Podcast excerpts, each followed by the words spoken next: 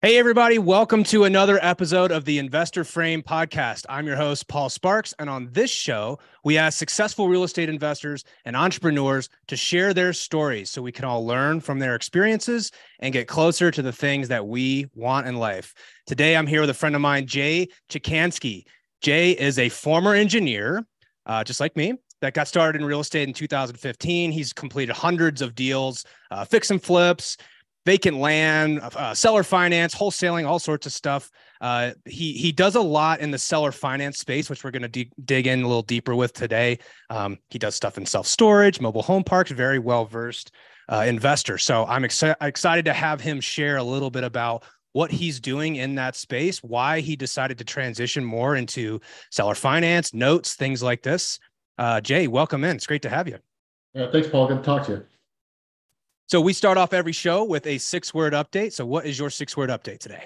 Six-word update is five words today, but it is your frequency creates your reality.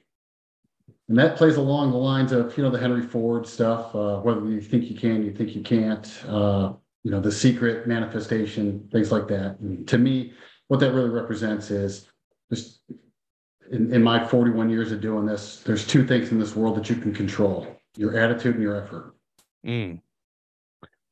I'm really curious to dive right in, but your frequency creates your reality. What frequency are you putting out right now?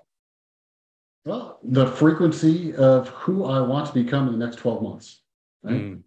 So that is, we talked a little before we hit record. I've got a baby boy on the way, getting married very soon. And obviously want to be a great father and serve as a good example for him and raise him right. A great husband. And a great businessman, and do it all at the same time and make it look very easy doing it. Mm. Yeah. We have a phrase that we like to talk about. It's like play your game. And I find that I was creating a reality that I didn't want when I first got into real estate. I started watching other people and seeing how they were making money. And I, didn't really think, is this in line with the frequency that I want to put out? I just put it out as is this the reality that I want? Which is, I want to make money, right? I wanted to make money. So I saw other people and saw the reality of what they had and assumed that that was the frequency that I wanted to align with. When I got a little further down the road, I started realizing there's a dissonance here. Maybe we're making money and we're dealing, we're doing deals and things like this, but is this resonating with the frequency that I actually want to be at? We were talking about that before the show started. And I just sum that up as, are you playing your game? Because if you're not playing your game, you're likely at the wrong frequency. And then you end up creating a reality that maybe you end up, resenting a little bit, if I go so far to say. What's your thoughts on that? Yeah, absolutely. I mean, I actually just experienced it in the last year and a half or so of the business where, up to COVID, my main focus was buying houses with private money and wrapping a seller financed second around that. And then COVID hit and you could you can throw a cold turd on the MLS and you're catching a bid for it, right? Yeah. So I had shifted to trying to flip houses, trying to wholesale deals. I didn't like any of it. I don't like the process. I don't like the wholesale deals. I don't like to flip deals.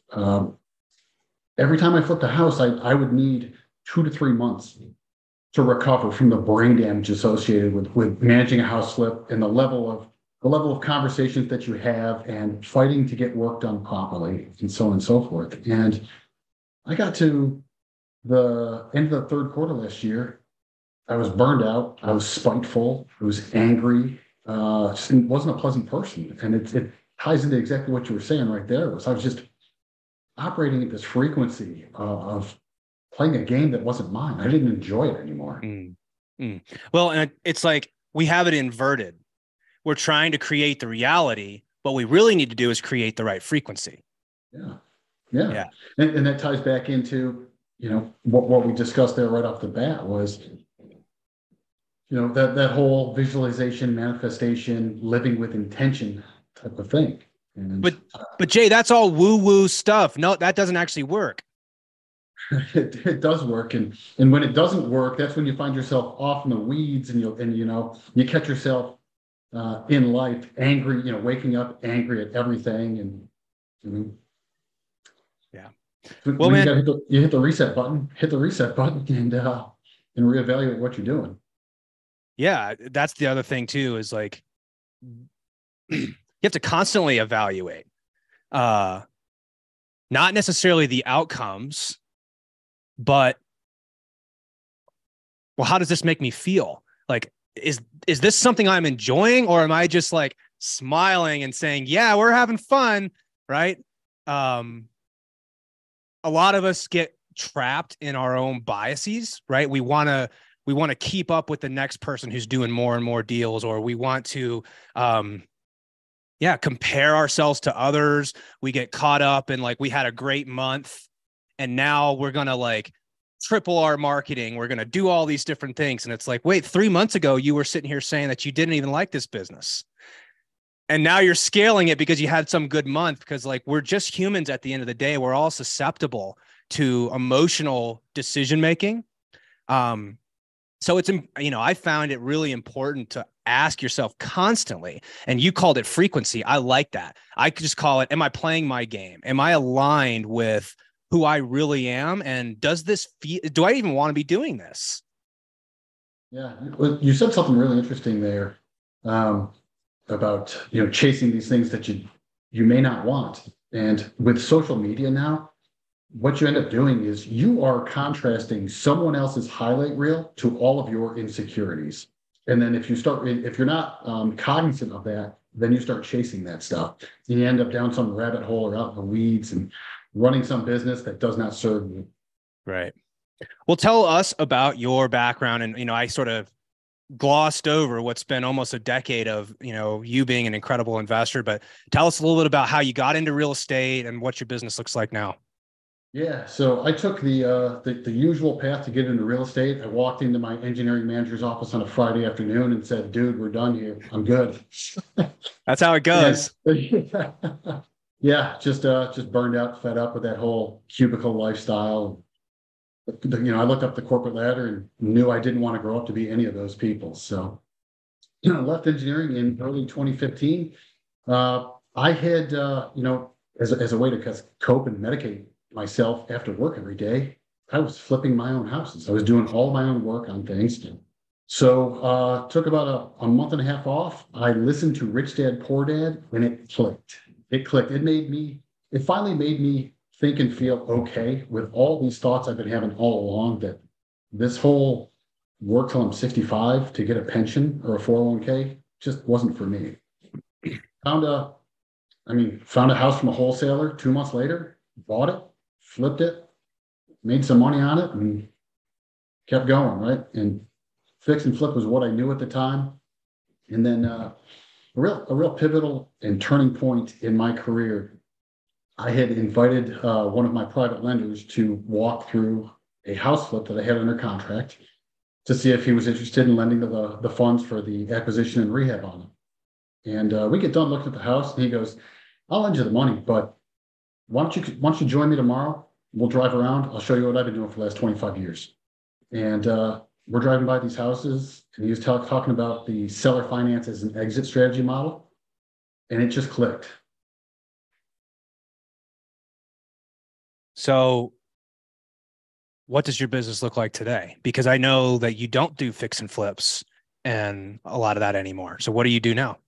Yeah. So the good news is when the market shifted towards the latter half of last year, that whole idea of throwing whatever on the MLS and getting a bid over ask disappeared. And I know that it caused a lot of trouble for a lot of people, but deep down inside, I knew that the seller finance business model was coming back to me. So right now, I'm flipping some vacant land parcels, and I'm also doing it. But the bread and butter is seller financing houses. And what I'm doing there is we find either an on-market or an off-market house, can be in any state, needing a complete rehab, or the tenants just moved out. I'm able to acquire it using funds from my private lenders, purchase the house, make any needed repairs to either bring it to what would be a full retail or dressing it up to make it a good quality rental. And rather than reselling it on the MLS, we are selling it off market to owner occupants with seller financing, which means they either, some folks have poor credit, some folks don't have 2 years of tax returns because they're self-employed. Some folks come from places out of the country where they don't trust banks. And the truth is, that's not so far-fetched when you look at the shady stuff that Wells Fargo and B of A do. So there's a very big buyer's pool. 65% of the people in this country do not qualify for a Fannie or a Freddie loan. So you're reading my notes here, Jay. That was what I was going to ask you. It's like, I must have heard that from you, 65%. And I was like, wait, what? You're telling me that 65% of Americans just can't qualify for a mortgage? For one reason or another, right? Credit score, debt to income, tax returns, so on and so forth, right? And I look at that number and I'm like, why am I going to fool around with chasing after the 35% of the people that do?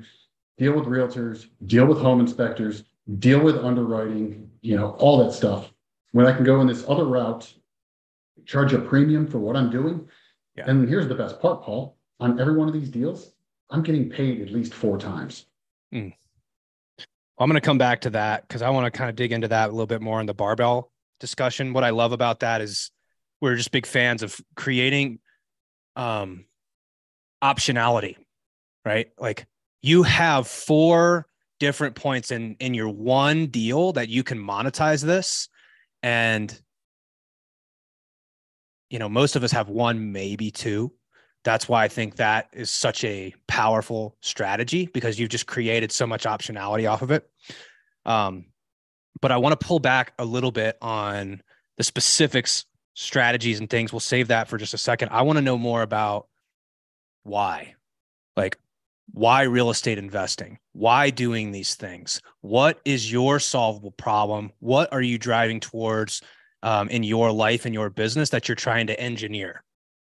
Yeah, there's a couple of layers there. One of the initial whys was, sitting in that engineering office every day thinking to myself, I'm capable of so much more.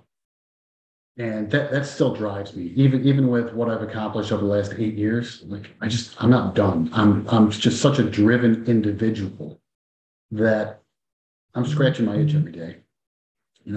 We mentioned a little earlier, got a wife and a family, or a wife and a little boy on the way. And I want to serve as an example for what is possible and what my son can create. And then there's something from a, like a nationwide or even a global standpoint, right? We live in a times where the media conditions everyone to be a victim of something, and society just blindly accepts it, right? No matter how bad it is in America right now, this place still creates 1,800 millionaires every day. So why don't I serve as an example of what is possible when you set your mind to something and you design a life and a lifestyle with intention? Yeah, what I'm curious to hear you kind of expand upon is, how do you marry making an impact in your family, the personal drive, being the example that it's possible to do all these things? How do you connect that with financial obligations in your own life? And how do you think about managing both of those two? Because real estate has this, we have a phrase that we say, we want to get closer without chasing more. And how can you get closer to something unless you've defined what that actually is, like where you're going? I found that I was victim to this. I'm fighting it significantly in my own business, where like there's so many shiny objects, there's so many ways to make money.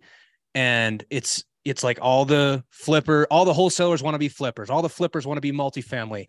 All the multifamily want to be in large multifamily. All the large multifamily want to be industrial. There's like levels and layers to this. And it's always the next level to get to.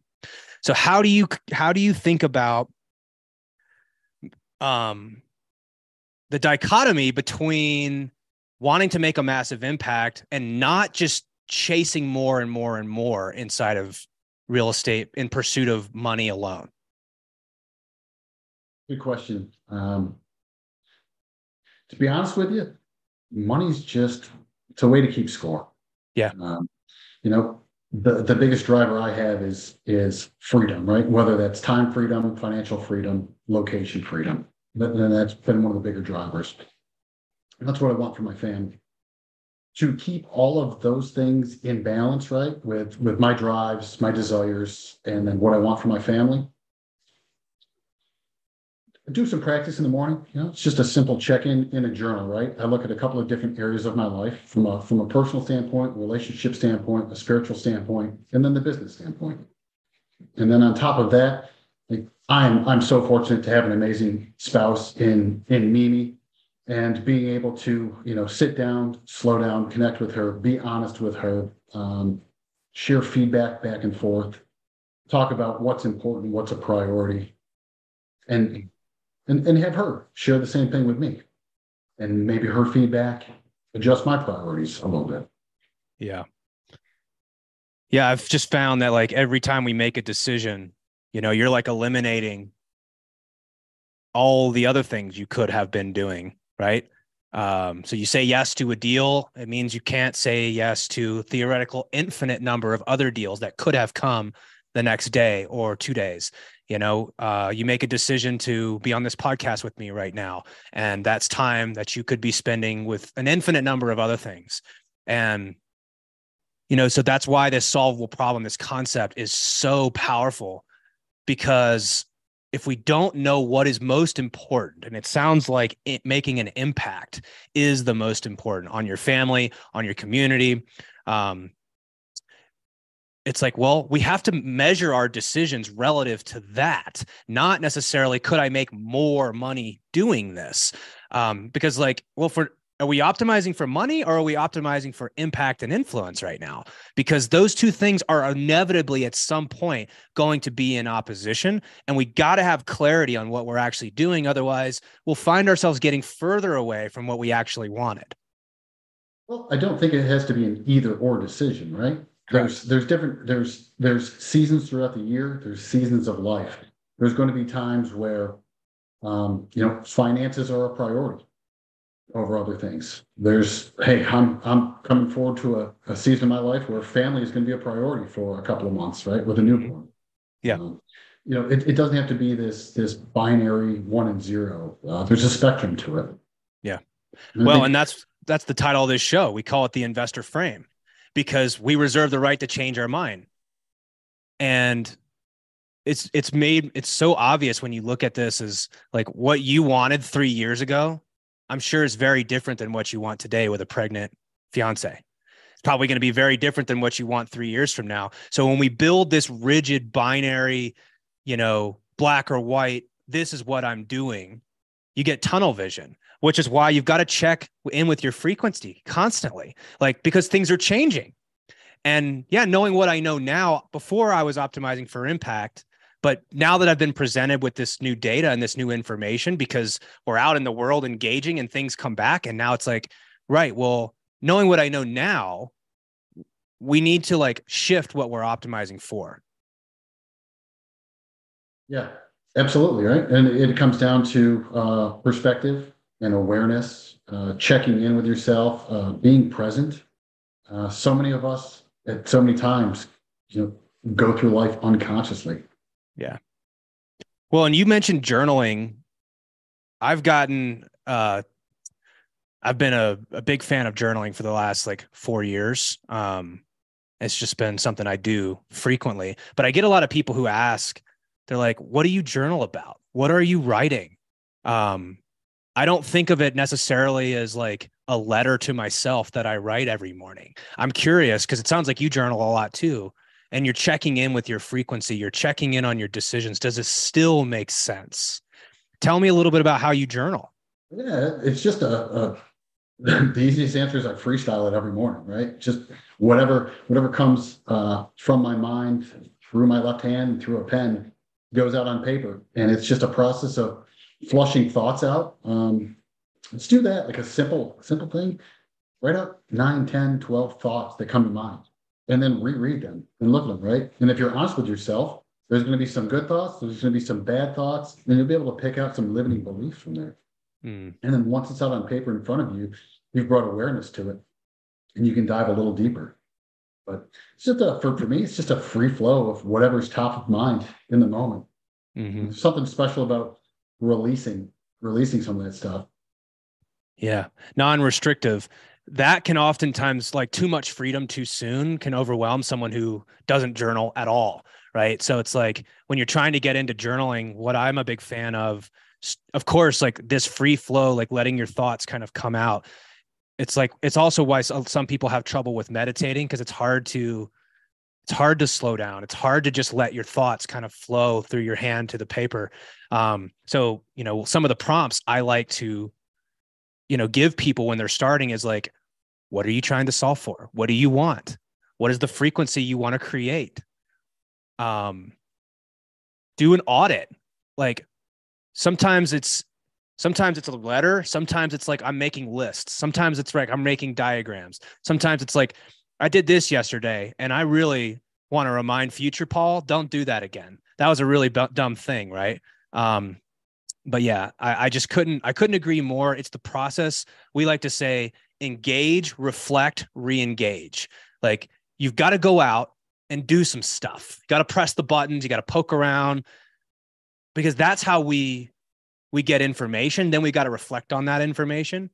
And then based on what we reflected, now we go re-engage. But that process has got to be at minimum, I would say weekly. You're better off if you can do it daily. I find that if you try to journal weekly, you'll lose the habit. It's just got to become part of your daily actions. Daily actions, there's no right or wrong. No one's ever going to read it. Yeah. It doesn't have to be perfect. Just start. You know, and if you need some structure, you can take what you said. I think I said earlier, you know, I just check in with myself from the standpoint of me personally, me spiritually, me showing up in my relationship, and then me showing up in my business. Yeah. Well, let's talk about seller finance. Let's talk about your barbell, because, okay, you know, I just love that framework. It's just, for me, it's so visual. I can see it all laid out, but tell me how you think of your barbell. Tell me a little bit about your strategies. Yeah. So in terms of speaking, you know, from the standpoint of the barbell, you know, the stability side for me, that's cash flow. That is promissory notes. That is rental properties. On the more aggressive side, that is where I'm starting to acquire some smaller commercial assets, self-storage facilities, mobile home parks, things that they don't make a ton of money. Like, you're not going to retire on 20,000 square feet of self-storage, but when you know, raise rents $15 a unit times 100 something units, that's a 6 and 7, you know, the needle moves 6 figures. So the seller finance strategy, that actually fits into both sides of the barbell.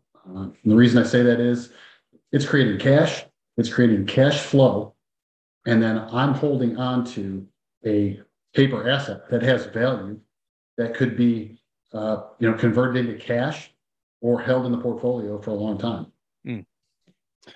So what you're doing is the same thing that other wholesalers are doing, meaning they find this property off market, but you're bringing in your private lenders. You're taking these deals down in cash.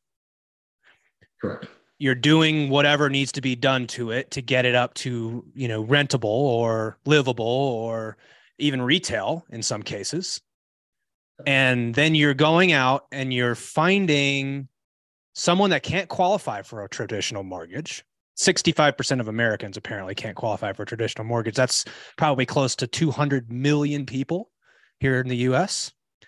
And you're selling it to them on seller finance. Most people think of seller finance as an acquisition strategy.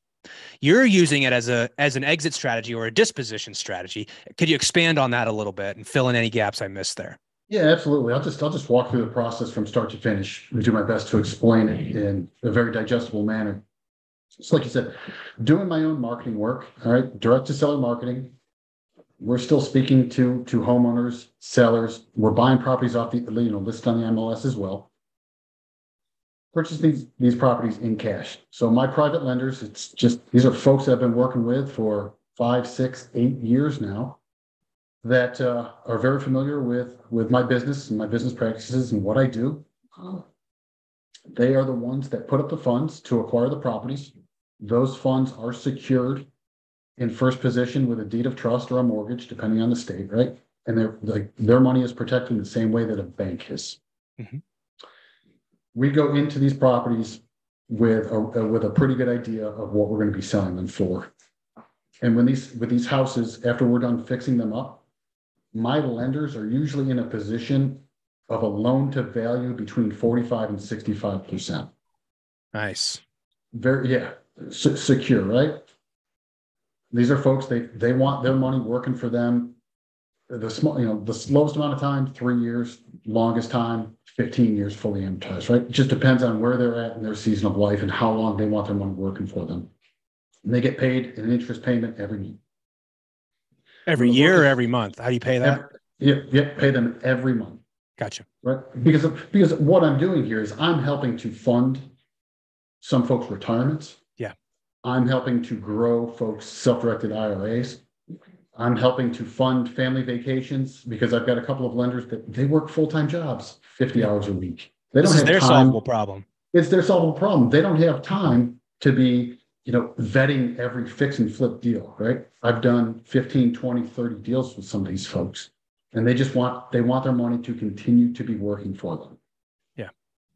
So on the dispo side, right, these houses are fixed up anywhere from rental ready to completely retail ready, and we we market through some different avenues, right? Our buyers, they're not usually looking on the MLS. These are folks that are on they scour Zillow, they're on Facebook Marketplace, so we market there.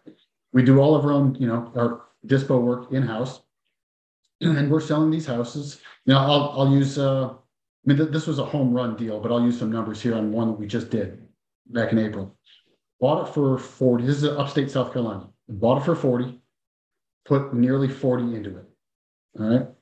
My lender put up 100% of the funds for both. So they're into it for $80,000, secured in first position.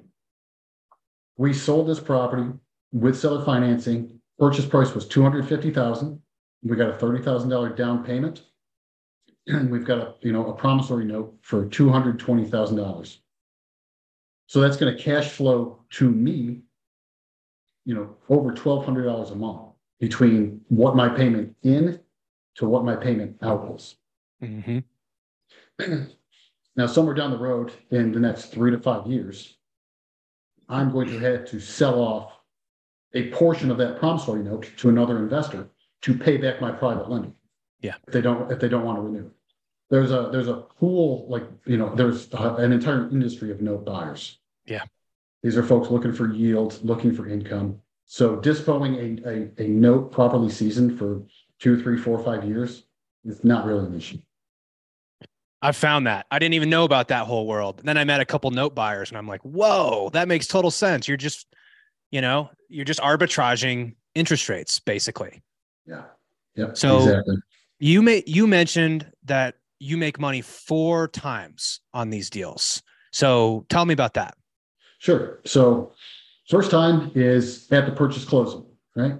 I had mentioned to you that, my lenders are usually in a spot with, let's say, 50% loan to value. So if I borrowed an extra $2,000 or $2,500 at closing, does that sound okay to you, Paul? I'd say so. Let's say so, right? I take that money and I roll it right back into marketing. You've been marketing yourself, right? We're talking about having to spend $6, $8, $10, $12, $20,000 a month at times for marketing. So we roll that money right back into marketing. Second time we get paid is when we sell the house, we collect the down payment. That flows to us. Third time we get paid is every month, right? Arbitrage of the spread between what comes in, what goes out. So there's monthly cash flow. And then you get paid a fourth time when it comes time to sell that promissory note to another investor, because there's usually a pretty big difference between the unpaid balance of the note and what you're selling it for and the balance to pay off the private lender first position. And then once that private lender is paid off, that note buyer is now taking that note in first position. Mm. So let me make sure I recap that just so I understand this. You're buying it. Let's say you're offering 40 grand, but you're selling it to your own entity at 44 or 42 or whatever. Is that right? No. You're just overfunding it. Overfunding, yeah. Got it. Okay, yeah. Makes sense. So you're overfunding it. You're taking that $2,000 extra. What you're sort of telling your private money lender is like, hey, I got to feed the beast. Like, you want more of these deals? We got to get the marketing out. This ain't free. So they overfund that. They allow you to find more deals. Of course, then you're taking that, you're rehabbing it, and you're selling it to someone who can't qualify. And a lot of cases, you're getting a down payment that almost functions as like a burr, right? Like, you're not burring out completely, but you're burring out a large chunk of your initial private lender. So in that case, are you putting that $30,000 that you're getting in a down payment? What are you doing with that? Typically not going back to the private lender, just because they're in a position of 50% loan to value, right? Yep. That money comes back to the business. And gotcha. The reason for that is I'm able to perform a whole lot better when me and my family are fed every day. Oh man, you got to have a profitable business. I learned that the hard way, right? Yeah. We can't continue to help people unless we're making money. So it makes total sense. You get that down payment that goes into your pocket. Great deal, even right there. Stop right there. But you're going even further and you're collecting cash flow now by paying your private lender out at, let's say, 8% or whatever you're getting. And then you're selling it on a finance deal to somebody else at, where are you typically seeing these interest rates fall? It's a knob we can turn, but it's usually between 8 and 10%. Gotcha. Yep. 8-10%. These folks, there's no prepayment penalty. So if they ever wanted to, if they get their, for whatever reason, they're in the buyer penalty box, right? Mm-hmm. If they get their credit score in order or their debt to income down, they can go refinance this property, at a 5 or 6% 30-year fixed rate with Wells Fargo or B of A or whoever, right? There's no issues with that. And it's great because it keeps my private lender's money working for them. Mm-hmm. It's a great business model for me because of the cash flow and the asset creation. And then if you think about it from, just a neighborhood perspective, would you rather have a neighborhood full of renters or would you have a neighborhood full of owners? Owners, clearly. Owners, right? So we've created an ownership opportunity, pride of ownership. You've turned what was an eyesore in the neighborhood into something that looks pretty good. So the neighbors are very happy about it. Yep. I think overall it works pretty well. Mm-hmm. Well, yeah. I mean, I can totally see that. And, this cash flow obviously comes from you're paying out, even if it was 8% and 8%, but you're paying a private lender 8% on 80 grand, and then you're taking 8% on 230 grand, and you're just keeping that difference right there. Makes total sense. And then of course you then go and sell it to a note buyer years later, because that private lender says, you know what, I want my money back. And you're like, great, well, I'll just sell off the note and then I'll take another nice chunk of change right there. Yeah. And actually, a lot of times I offer that opportunity first to my private lenders. Hey, would you like to convert your 80 grand into something else cash flowing with this promissory note? That way it's almost like they've got a right of first refusal in buying a discounted promissory note before you start shopping it to the rest of the network. Yeah. Why do you think more people aren't doing this? There's a level of complexity to it. It's very straightforward to, understand wholesaling a house. But, with this model, there's more complexity. There's more moving parts. It takes more work and more effort and more energy. But at the same time, the output is way, considerably bigger. The other thing is when you start getting into, the promissory note space and calculating yields and discounts and all that other stuff, you've got to learn how to use a financial calculator, which most people refuse to do. Yes. Finances is one of those things that a lot of real estate investors are like, you know what, I'll just sell more and then we won't have a finance problem. You know, so there was an aha moment for me in early 2017. I was listening to, it was a series on CDs by Lonnie Scruggs. And he said the words, if you never take the time to learn how money works, you'll always work for someone who does. Yeah, it makes sense. And that is when I was like, all right, let's figure out how money works. And flipping houses, I felt like all I was doing was working for money.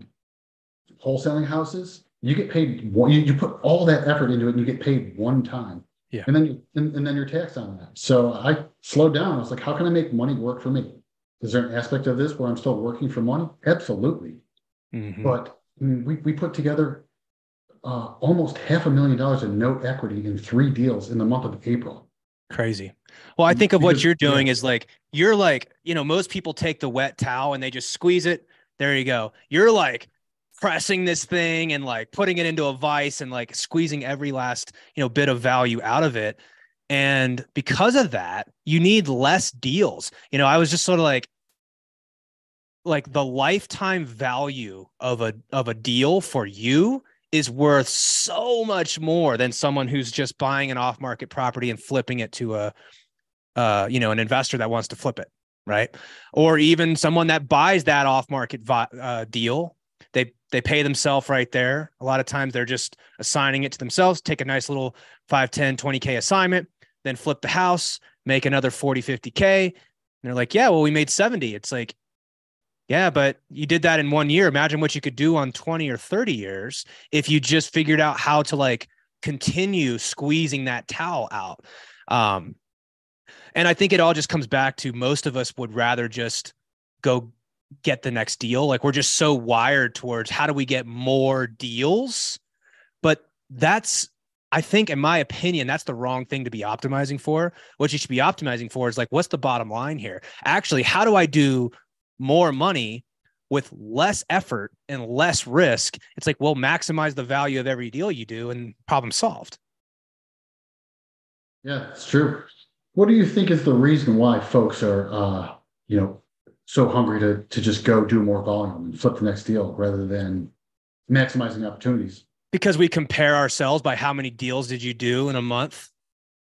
Because that for some reason is the baseline metric, as if that makes any difference. How, you know, you do 5 deals a month in upstate South Carolina, I do 5 deals a month in Denver.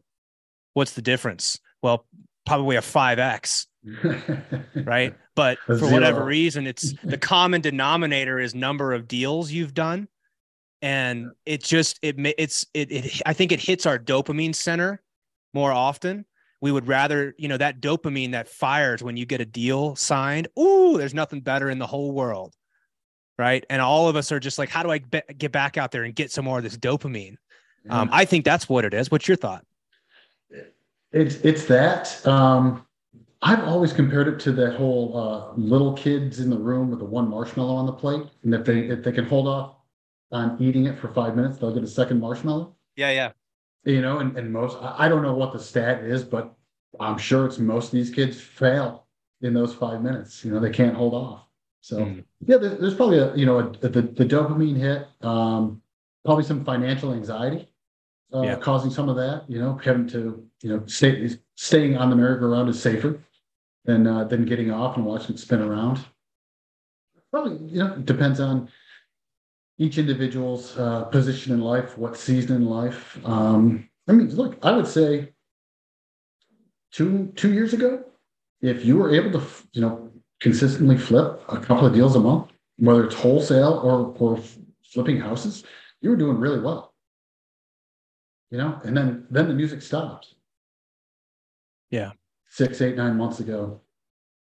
I mean, I think a lot to your point, and I appreciate that you brought up the whole, like, none of this is binary. Like, it's not all or nothing. It's not one reason or another. It's all sorts of factors contributing.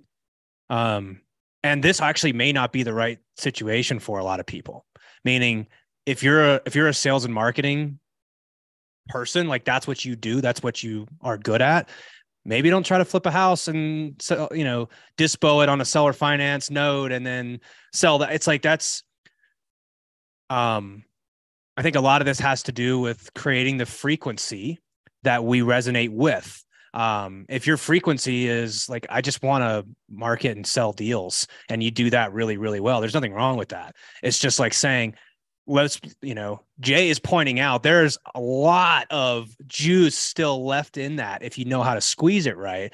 And you can create generational wealth by making money 4 times throughout the process. It's just something to consider. Again, it's not right or wrong. It's just another option to think through.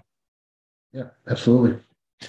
Well, Jay, we usually finish this show by having our guests leave us with their greatest lesson they've learned in business. We've covered a lot of stuff on this show, but you know, when you think of that and you think of your, you know, decade or so doing this, what's your greatest lesson you've learned?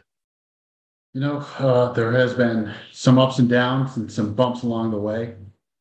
But you know, to be in this business long-term, you're going to have to be able to pivot, right? So the greatest lesson here is to have a few clubs in the golf, right? If you've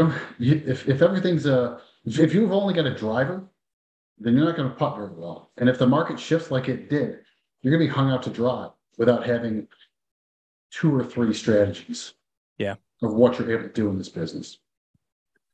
Create something where you've got a lot of optionality, right? Yeah, options, right? You know, and that comes down to if you buy things right, you've got options.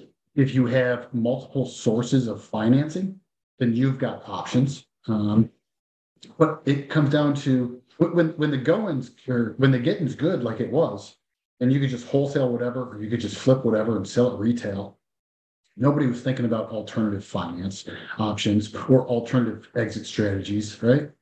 And the music stops. And if all you're doing is holding one, you know, if you've only got one strategy, you're screwed. Like, yeah, the last couple of months hurt a lot of people. Lucky for me, you know, I took some lumps along the way and had to learn some different methods to survive and thrive in this business, and was able to make adjustments. So I would say, you know, the greatest lesson here is, you know, when things are easy, you know, take a look at what assumptions you're making. Think about what assumption, you know, could be wrong and what you could do to overcome that. Mm-hmm. That's great advice. So if you're building a business where you've got one option, you might have a fragile business if the winds shift, right? So, Jay, I'm sure there's going to be people that are listening to this that are saying, well, that sounds really interesting. I've got off-market deal flow. We're flipping houses, but I'd like to learn more about how to sell this to the 65% of Americans that can't qualify for a mortgage, do it off market, avoid agent fees and avoid all this stuff, and sell it for a premium to someone who is so grateful to buy a house because they otherwise wouldn't be able to qualify for it. So if they wanted to learn more about that, they wanted to get in touch with you, learn more about what you're up to, how could they go about doing that? Yeah, there's a couple of different ways to reach out to me. I'm more than happy to talk business, talk shop, walk anybody through this entire process, just as I love. It's been amazing to me. So I'm happy to share. I'm on Facebook. I'm on Instagram. It's just my name, Jay Chekansky. Also got a website with a contact form, appmtncapital.com, appmtncapital.com. You can reach out to me there. That's the best way to do it. Cool. We'll have all that stuff in the show notes as always. And I encourage you to reach out to Jay because he is one of the authorities that on this subject. He's been doing it for a very long time, done hundreds of these transactions. If he doesn't know it, it's probably not doable, right? So reach out to Jay, connect with him. And Jay, man, it was just such a pleasure to have you share this. I really the way that you think about optionality and business and pivoting and being able to structure this notes, the finance side of things, just cool to hear you sort of give your expertise on these areas, because I think a lot of people look at that and they say, man, if I just understood the finance side, this would all go much easier. So again, thanks for sharing all this. Everybody else, we encourage you, reach out to Jay. He's an expert on this. Yeah, happy to talk to you. And for everybody else, we encourage you to use the Investor Frame. So knowing what you know now and the conversations that Jay and I just had about strategies and getting closer to what matters and aligning with your frequency, all this information, knowing what you know now, what changes do you need to make in your life or your business so you can get closer to the things that matter most to you? Again, thank you guys for tuning in. Thank you, Jay, for being here with me today. And we will see you guys on the next episode.